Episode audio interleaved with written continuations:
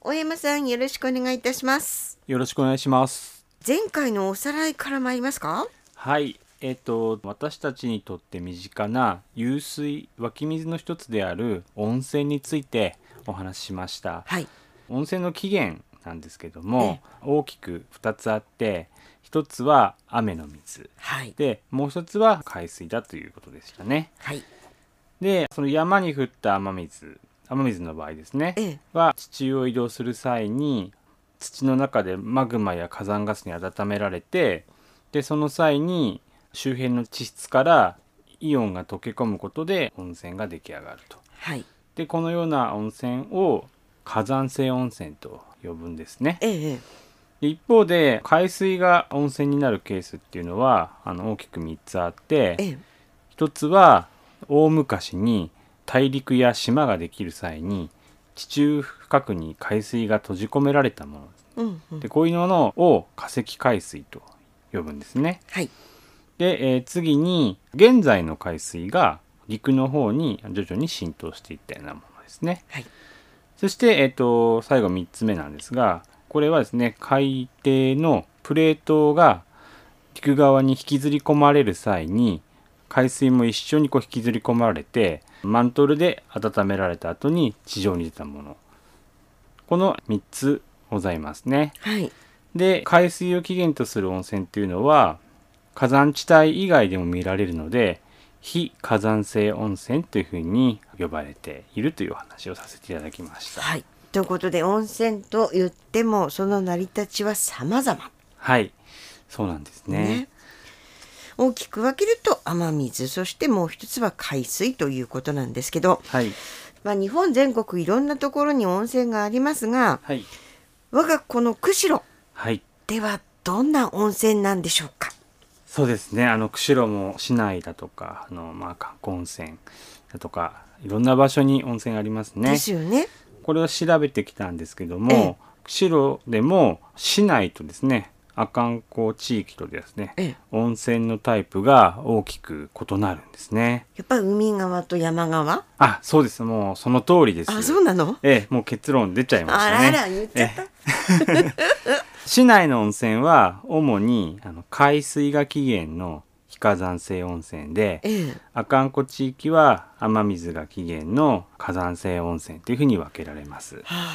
そうなんですね。ええで今日はあの市内の温泉のことについてちょっとあの話したいと思います。はい、じゃあ、主に海水が起源の方ですね。そうです。はい。はい。で、あの雨水が起源か海水が起源かってそもそもどうやって区別するのかというと、ええあの一番簡単な方法があって、ええ、塩が入ってるかどうかっていうことなんですよね。舐めてみる。えっ、と舐めてみても大丈夫です。あ、そうなの。えで、あのしょっぱければ海水起源っていう場合が多いですね。え、で、もうちょっと科学的に見る方法はいだ。と、塩の成分のあのナトリウムっていうイオンと、塩化物、えっと、塩素ですねええ塩化物イオンを見ることなんですね。ええ、で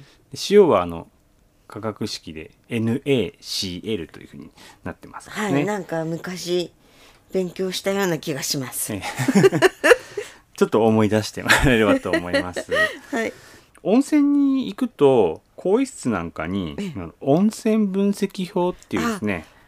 表が掲示されてあいりるまことすが多いね。ですね。ええでそこのですねナトリウムだとか塩化物のイオンを見ればいいんですね。ええ、であの市内の温泉の塩化物イオン濃度っていうのはだいたい2000から4000ミリグラムパーリッターぐらいですね。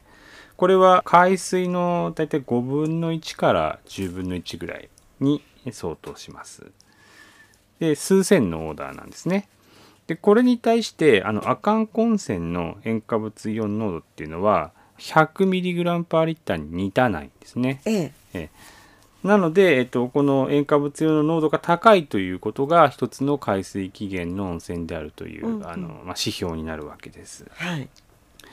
海水の温泉も3タイプあるっていう話をしたと思うんですけども、ええじゃあ市内の温泉はどのタイプなんだろうというような話をしたいんですが、はい、はこれはですねあのデータを見たところどうも化石海水ではないかというふうにあのうん考えられるんです。い。はい。でなぜかというと化石海水の特徴っていうのはカルシウムのイオンの濃度が高いことなんですね。カルシウム。はい、カルシウムですね。ええっと、まあ現在の今の海ですね、ええ海のカルシウムのイオンの濃度っていうのはだいたい 400mg パーリッターぐらいなんですけどもえええ市内の温泉のカルシウムイオンの濃度はだいたい2000から4000 5倍以上高いんですよ。へえでこれですねどうしてカルシウムイオンが高くなるかっていうと化石海水っていうのは非常に長い時間地中に閉じ込められてるので、ええ閉じ込められてる間に周辺の地質からカルシウムをこう溶け出してあーはい溶かし出してるんですね、えで実際にですね、まあ、市内の温泉いくつかはですね地下 1000m よりも深いところから採取してたりしていますええあとはじゃあそのプレートに引きずり込まれた海水っていうのはじゃあどうなんだって話なんですけどもこれもですね実はカルシウムイオン高いんですけども、ええ実はですね化石海水と比べるためにはちょっと特殊な水質成分を分析する必要があっえてえでこれをですねあの、まあ、詳しくは割愛するんですけどあらもこの成分はいをはい見ても市内の温泉っていうのは、まあ、化石海水に近いっていう結果が出てるんですね。じゃあそういうのが多いってことですね化石海水そうですねあの全てというわけではないんですけども、ええ多いというような結果があの出ています。へえこういったところは結構多いんですかえっと、沿岸域は、まあ、日本全国化石海水の温泉っていうのはですねけど比較的見られるあーあの地域ですね。えええ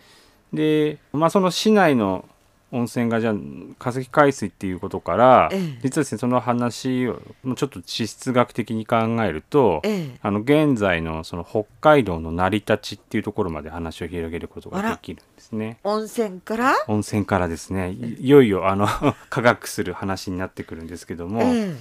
でどういうことかっていうとあの北海道っていうのはユーラシア大陸側、まあ、中国側ですねユーラシア大陸側にあるプレート、まあ、海底のプレートとオホーツク海側にあるはい北米プレート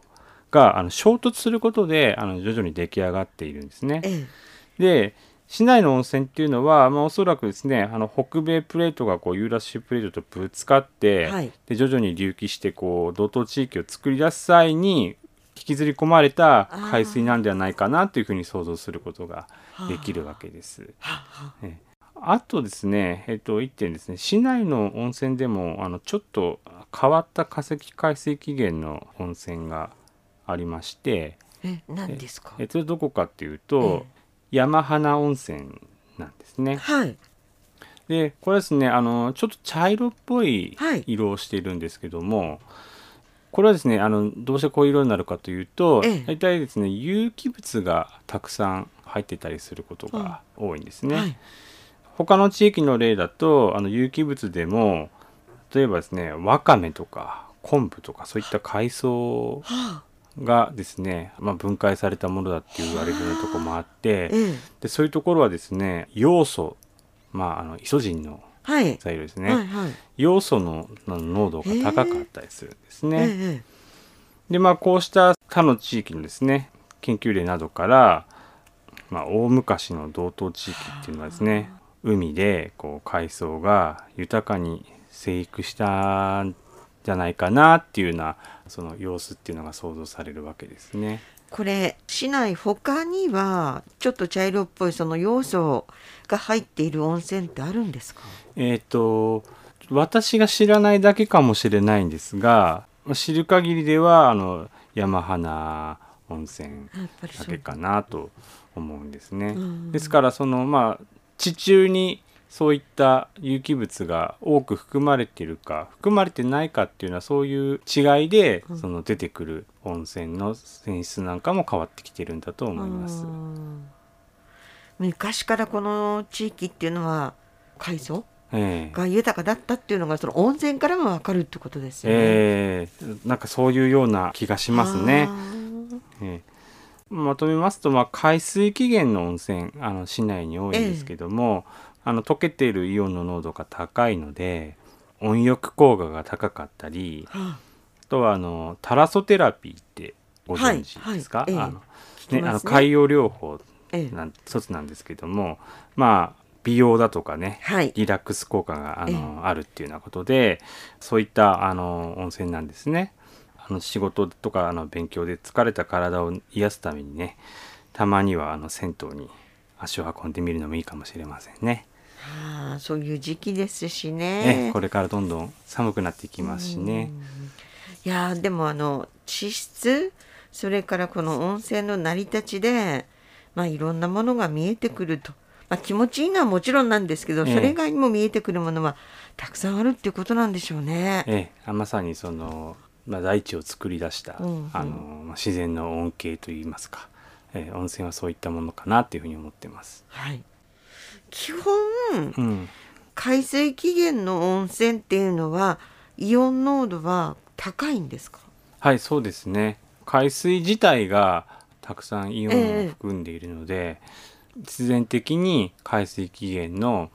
温泉っていうのはイオンの濃度が高くなりますね。ただその主にやはり塩の成分である、はいナトリウムと塩化物イオンっていうのが濃度の大半を占めるというようなことになりますね。うん